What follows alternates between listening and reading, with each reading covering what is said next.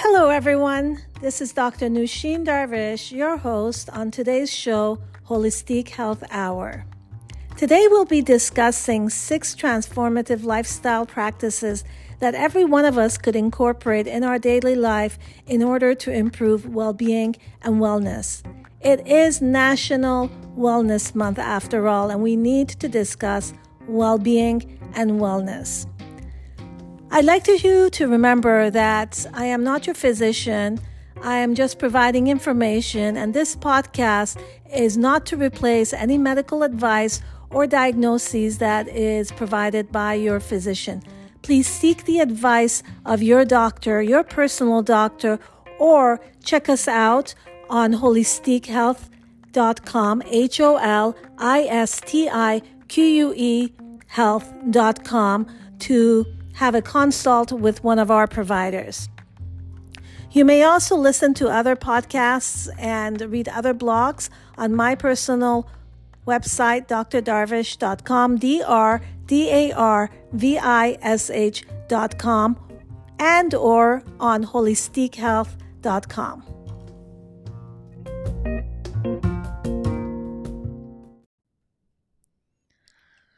Well, hello everyone. This is Dr. Nushin Darvish, and this is Holistic Health Hour. Well, most of us have heard over and over again the basic five pillars of health. That includes eating well, organic, staying hydrated with minerals and filtered water, getting eight hours of sleep, exercise and moving on a regular basis, getting fresh air and oxygen on a daily basis, and of course, practicing breathing exercises. However, beyond these five pillars of health, there are other daily lifestyle practices that I think are just as important, if not more important, in helping us gain a better sense of well being and help us reduce our risks for heart disease and improve our immune function, reduce our stress and the stress hormones in our body, and so forth. So, on this podcast, my goal is really to share with you these six other lifestyle practices that can potentially really transform our health and well being as individuals and as a community.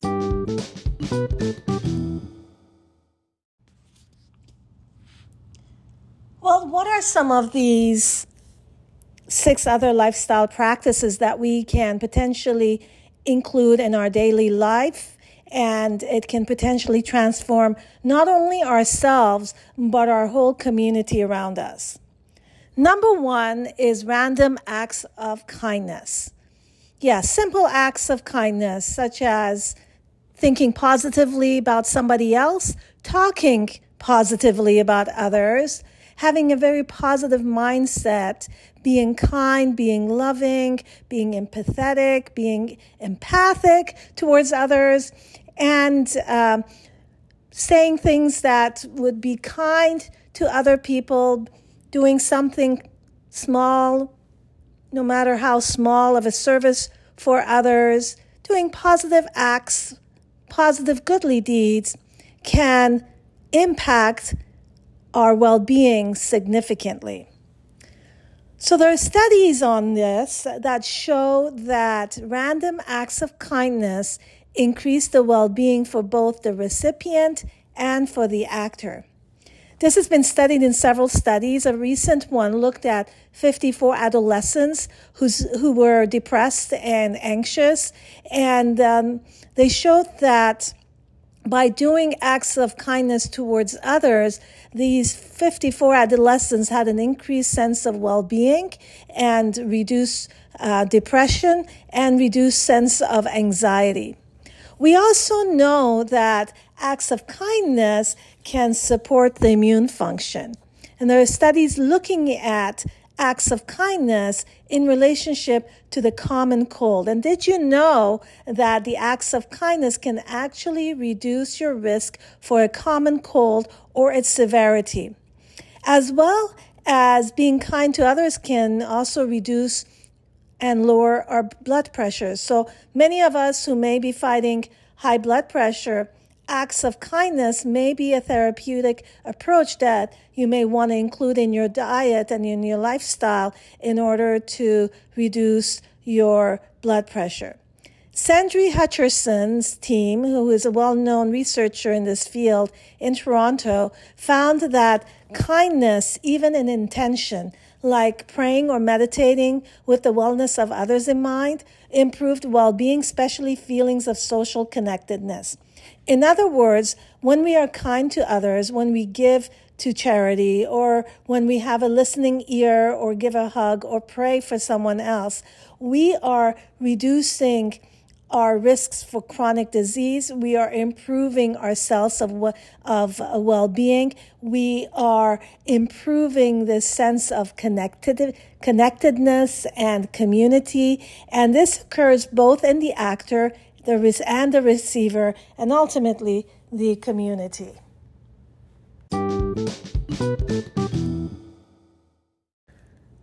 Number two is fasting. Fasting is a pretty hot topic currently in research, in media, in social media, as a therapeutic intervention to help with cancer and cancer prevention, blood sugar regulation, diabetes, um, aging, anti-aging. I mean, the, the list just really goes on. I really encourage you to look into fasting and its benefits. There are many different types of fasting. There's intermittent fasting, which is basically you fast between 13 to 16 hours, 17 hours, um, two to three times a week. There is dry fasting, which is very much part of the Baha'i fast or the Ramadan fast that the Muslims do. And um, there's, you know, liquid fasts and water fasts and juice fasts and and the list goes on. So I really encourage you to discuss with your provider, your physician, about the type of fasting that may be beneficial for you. But fasting is a great way of stimulating the immune response, of reducing inflammation, of regulating blood sugar and blood pressure. And so once you learn how to incorporate fasting for you, you can potentially improve your sense of well being and your risks for chronic disease and other um, conditions. Now, number three, sauna. This is one of my favorite. It's also known as sauna bathing. This is a lifestyle practice that has been practiced for centuries across the world. As far as we know, it was recorded with Hippocrates talking about the benefits of sauna bathing. Cultural groups across the world use sauna bathing. We know that sauna bathing increases the sense of well being and the research now is focusing on what does it do physiologically that it can reduce potentially the risks of sudden death from either a cardiovascular disease or a non-cardiovascular event. So this means that when we regularly sauna, we can reduce our risk for a heart attack and a stroke, as well as dementia or other neurocognitive conditions. There are studies looking at the benefits of sauna in autoimmune diseases. For instance, there was a study looking at rheumatoid arthritis and ankylosing spondylitis patients who were fast, um, who were doing the sauna, I'm sorry, saunaing two times a week at 130 degrees Fahrenheit or 55 degrees Celsius for about 30 minutes for four weeks. And the study showed that there was a significant reduction in pain, in stiffness of the joints, and general overall improvement in energy and reduction of fatigue in these uh, patients.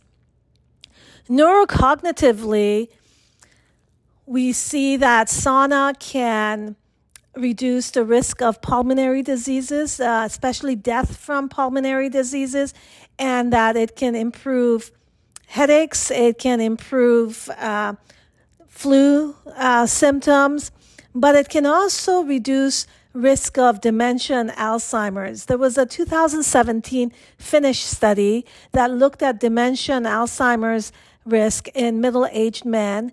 And they found that the more frequently sauna was uh, being done per week on a regular basis, the lower the risk of Alzheimer's and dementia in these men.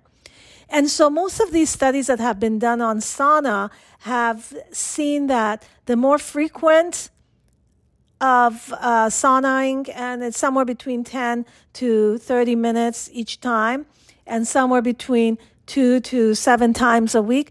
But the more frequent it's done during the week, the lower the risk of um, disease and inflammation. So I mentioned inflammation. Inflammation markers tend to also reduce with sauna. In a study that looked at over 2,000 patients who were saunaing anywhere between one to seven times a week, found that the more frequent sauners were um, lower in inflammation. They had lower lower rates of inflammation, and they were looking mainly at the C-reactive protein in the blood, which is a pretty strong inflammatory marker. And then, more significantly than any of this, was that. Uh, there is a reduction in cardiovascular event like a stroke or a heart attack when we do regular sauna and they're proposing that the reason this happens, the reason that we tend to have a heart, uh, healthier heart function is because the, the heat reduces arterial stiffness, so the stiffness in the arteries. It improves cholesterol and lipid markers. It reduces inflammation and oxidative stress on the cells. It stabilizes our autonomic nervous system, which is our uh, automatic uh, nervous system and it also tends to lower systemic blood pressure. So I encourage people to think, look into again sauna, uh, bathing for themselves, talk to their doctors, make sure that it is a safe therapy to include in your lifestyle. Um, as far as we know, that sauna bathing, the research has shown, tends to be very safe you do want to think about slowly building up the sauna time and the temperature if you haven't been saunaing and um, not to stress yourself with the heat for long periods of time. So check in with your doctor, please. Now, number four on the list. So, so far, what do we have? So far, we have random acts of kindness, fasting, and sauna bathing. Number four on the list is cold water immersion. Cold water immersion or cold rinse or cold plunge, however way you want to think about it, it basically means that you get into uh, cold water and it, this can simply be done after a hot shower, after saunaing. You take a cold rinse for a minute or so. And this has been shown to improve sleep, improve exercise recovery, reduce muscle soreness, especially after exercise. It improves the parasympathetic nervous system. So that's your nervous system that tends to be the calming nervous system. It's what we call the healing nervous system. It's when the parasympathetic nervous system is activated that cells actually begin to heal. And so cold water immersion or cold rinses tend to activate that parasympathetic uh, nervous response through the vagus nerve and uh, tends to improve the heart because of the vagal nerve being activated because of the parasympathetic nervous system being activated. There are studies showing that cold immersion can actually improve the function of the heart because it creates a physiological environment that is cardioprotective, that protects the heart. In a 2021 Finnish study looking at 30 men who did 12 minutes of sauna followed by a one minute cold immersion, they found that the stress hormones were lower, especially cortisol, following this type of therapy. This also indicated that the combination of sauna and cold immersion has a calming effect and lowers the stress response. The benefits of cold immersion is uh, frequency related, just like sauna is as well. In other words, the more frequent one does this type of practice throughout the week, the lower the risk of heart uh, conditions, the the more cardioprotective benefits you get, the the better improvement you have in your nervous system and sleep. So again, please do check in with your provider, your physician, to make sure that it is safe for you to do cold water immersion or cold rinses. Um, you don't want to do this for too long because it can be dangerous and it can cause hypothermia. So please do check with your physician. Number five on the list is prayer, meditation, and reflection. And I always like to add action to all of this, which means that when we pray and we meditate and we reflect, it's just as important to act upon what came up during our meditation and reflection. So, a lot of research on this as well, more recently, especially because of the COVID 19 um, pandemic, um, depression episodes that have gone through the roof uh, with so many people. Research has been looking at mindful meditation as a form of providing uh, calming effect on the nervous system. And they see that people who do regular meditation, that there is reduction in pain. So you can actually reduce your pain with uh, meditation. They've seen this in chronic pain patients. They also see that there is a reduction both in anxiety and depression when we practice meditation and um, prayer and reflection on a regular basis. Meditation, mindful meditation, these type of practices tend to reduce the stress hormones and improve the sense of well-being. They've also seen um, that meditation apps. So using a meditation app, there's many of them out there. There is Calm, there is Headspace, there's Chopra. I mean, there's several apps out there that you can um, learn how to meditate, have shown a greater sense of well-being and have re- reduced the stress response within the body. There is also evidence that meditation is amazing for brain health. It tends to reduce the risk of dementia and Alzheimer's. In other words, uh, it can also improve your cognitive function, focus, and reduce hyperactivity. Meditation also tends to reduce blood pressure and the stress on the heart, so it is good for the heart. And they also have looked at prayer specifically, finding that uh, that those who pray on a regular basis have a better general sense of well being and uh, reduce stress hormones uh, and stress reactions.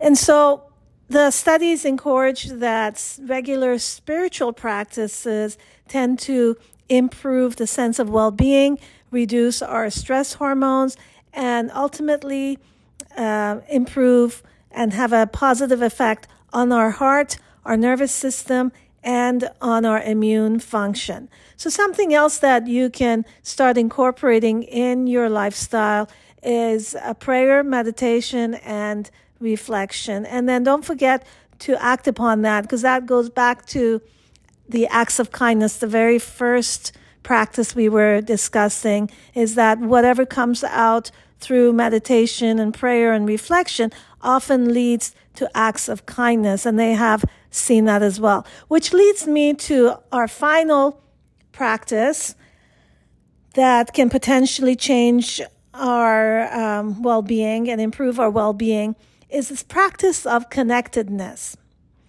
This is when we feel connected to the community and the world around us. We tend to have a better sense of well being when we are feeling connected. We tend to be less depressed and anxious. And again, studies have shown that the more connected we feel with the community around us, the lower the risk of our mortality and death.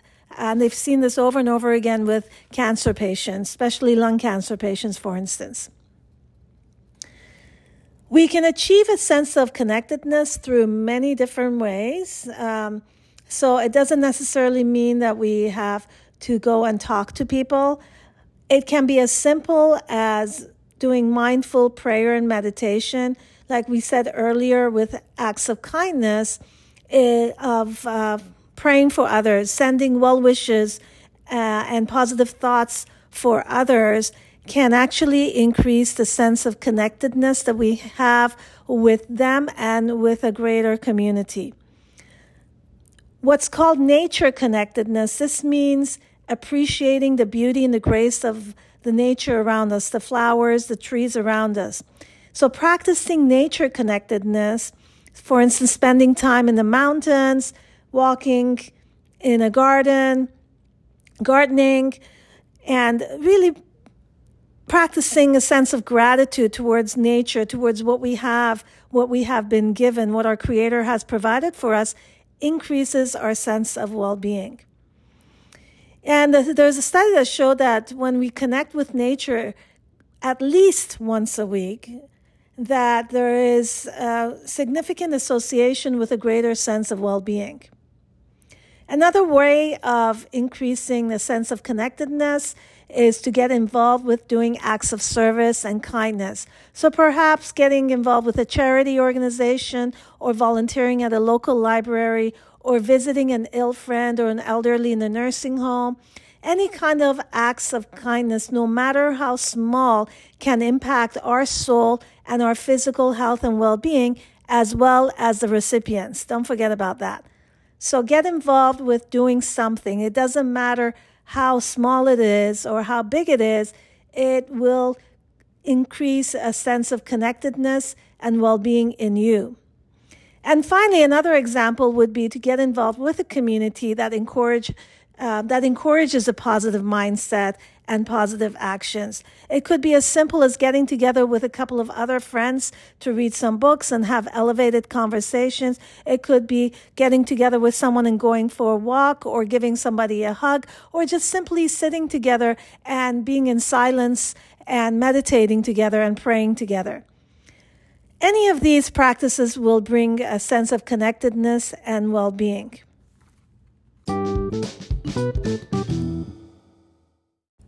Bottom line, these basic six regular lifestyle practices that we can all incorporate in our lifestyle on a daily basis, that includes random acts of kindness and service to others, fasting, sauna bathing and cold rinses, meditation, prayer and reflection, and practicing feeling and being connected to others can indeed lead to a greater sense of well being. Through these lifestyle practices, we get an opportunity to optimize our health and well being. We get a chance to improve the microenvironment of our cells, of our heart, to help protect our heart and our immune function, to help us fight against infections, to reduce our stress hormones, to help us feel calm and um, relax during st- stressful times. But even greater than any of these, I believe that these six lifestyle therapeutic approaches help us gain a better and a greater sense of oneness, oneness within the human community, oneness within the community um, and our environment and oneness within the world around us. I do hope that you get a chance to discuss these lifestyle practices with your physician to see if they should be something that you should incorporate in your daily practice.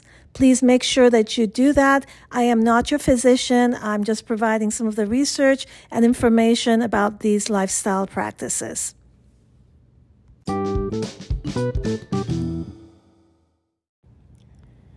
I like to end with a Baha'i quote by Abdul Baha. He says, and I love this quote, he says, Strong ships are not conquered by the sea, they ride the waves. Now be a strong ship, not a battered one. Thank you, everyone, for listening on this Holistic Health Hour podcast. And this is Dr. Darvish sending you wellness, well being, and joy.